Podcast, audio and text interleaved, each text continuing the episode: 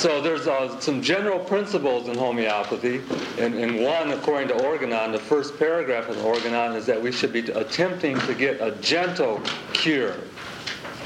There's almost, in, in, in Chinese medicine, they have the yin and the yang as two polarities. You know, we, we have these, uh, it's a duality. And there's, there's homeopaths that, that are yin or yang prescribers. A, a yin prescriber is very passive.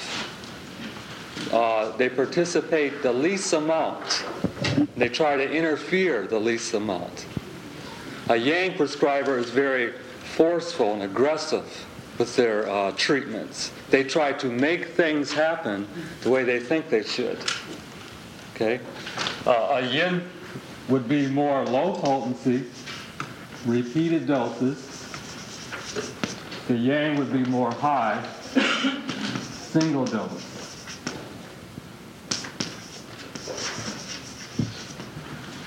And they both have benefits, and I use both. I use more high potencies for acute prescribing. My first aid kit is a 200 kit. I found even the 30s, I have to repeat them too much.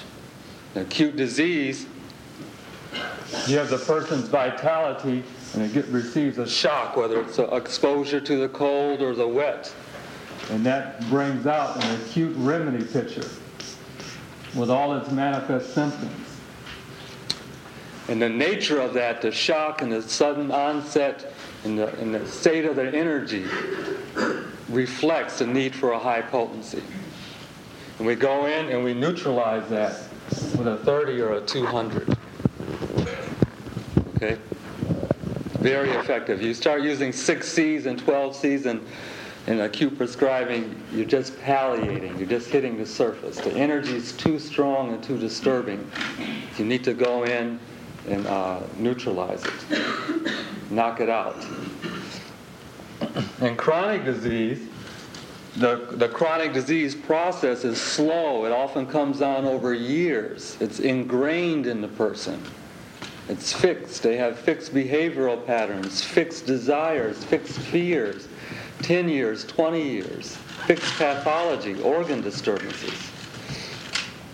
And I find that if you have a person here and their whole vitality is in a weakened state. And they have these fears and all these symptoms that it's best to systematically remove it according to Hering's law in reverse order. So the person's health was up here and it deteriorated down to this state. Now they have diabetes. So the cure on a different time frame would be to give the low potencies month by month and build back up their health. And I find, my personal experience, it's much more stable. So one of the benefits is you see less relapses.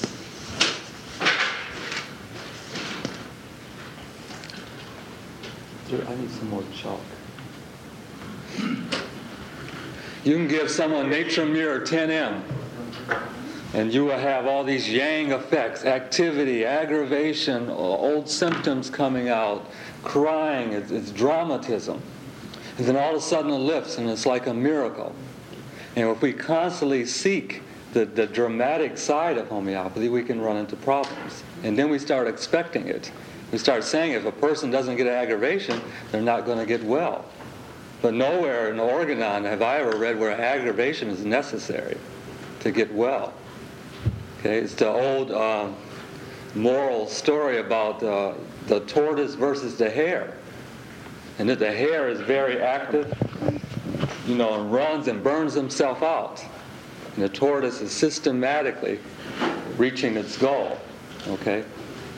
And here you we draw a graph here, and this is the symptom intensity, and this is time.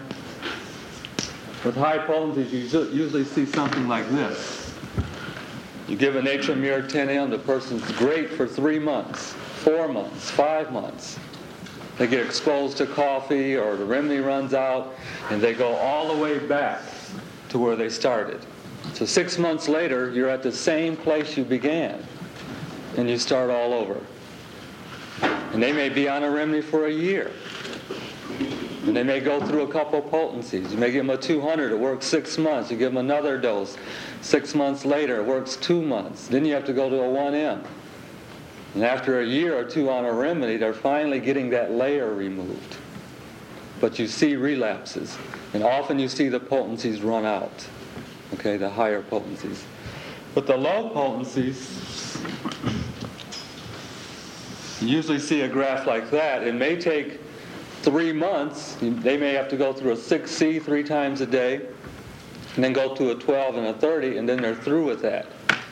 But the benefit I've seen is that they don't relapse. It's theirs. This, this situation here, you have a foundation. The person has, has something that's their own. It's not the remedy anymore. If you stop it, the remedy, they stay where they're at, and they would have to go through the same disease process to sink back down. Everybody follow that?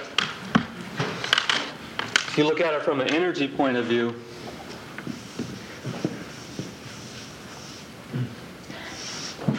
This is a person's vitality, and you stimulate it with a high potency. You will stimulate it up here.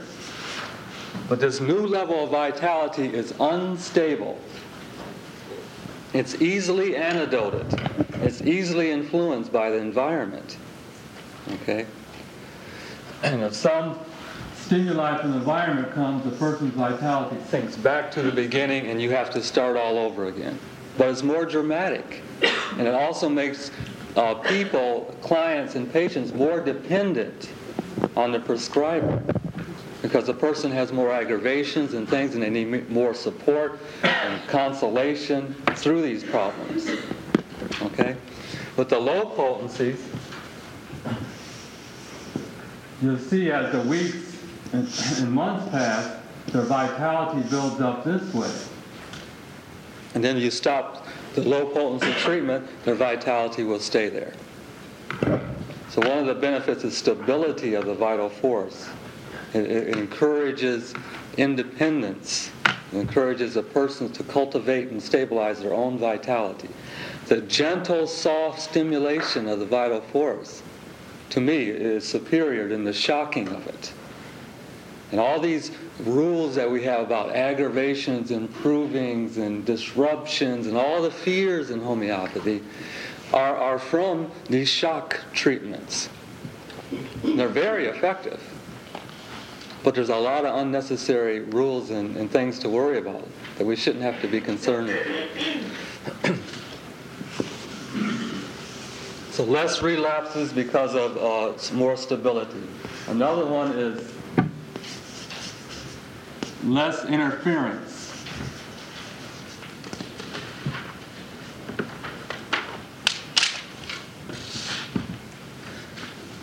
You're very limited with high potencies and who you can treat.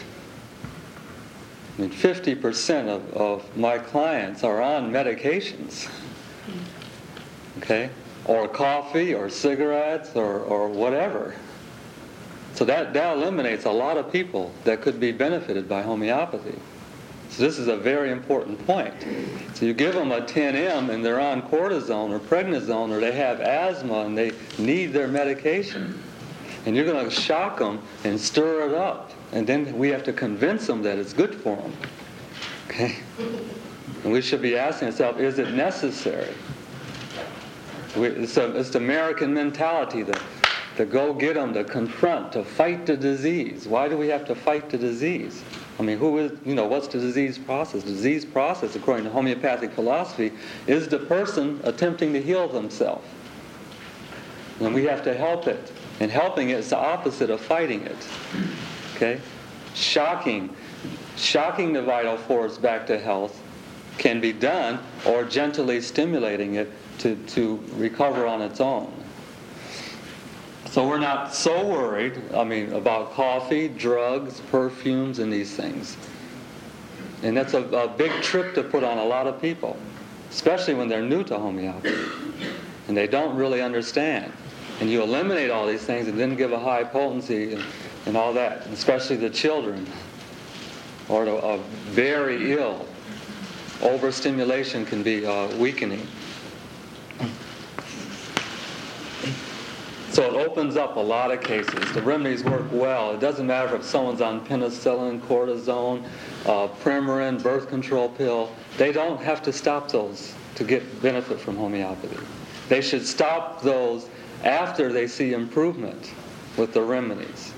I see very few crises. I used to see a lot, but I see very few now. Someone has asthma, I give arsenicum 6, 6C, and they take it two, three times a day for a month. They come back and, you know, they're 50% better in general with their asthma and their overall vitality and everything else. And during that month, they start weaning off their medications, and they come off smoothly and gently. So to me, that skill, the skill in homeopathy is to cure someone without them hardly noticing it. And then it's the most natural and the most gentle.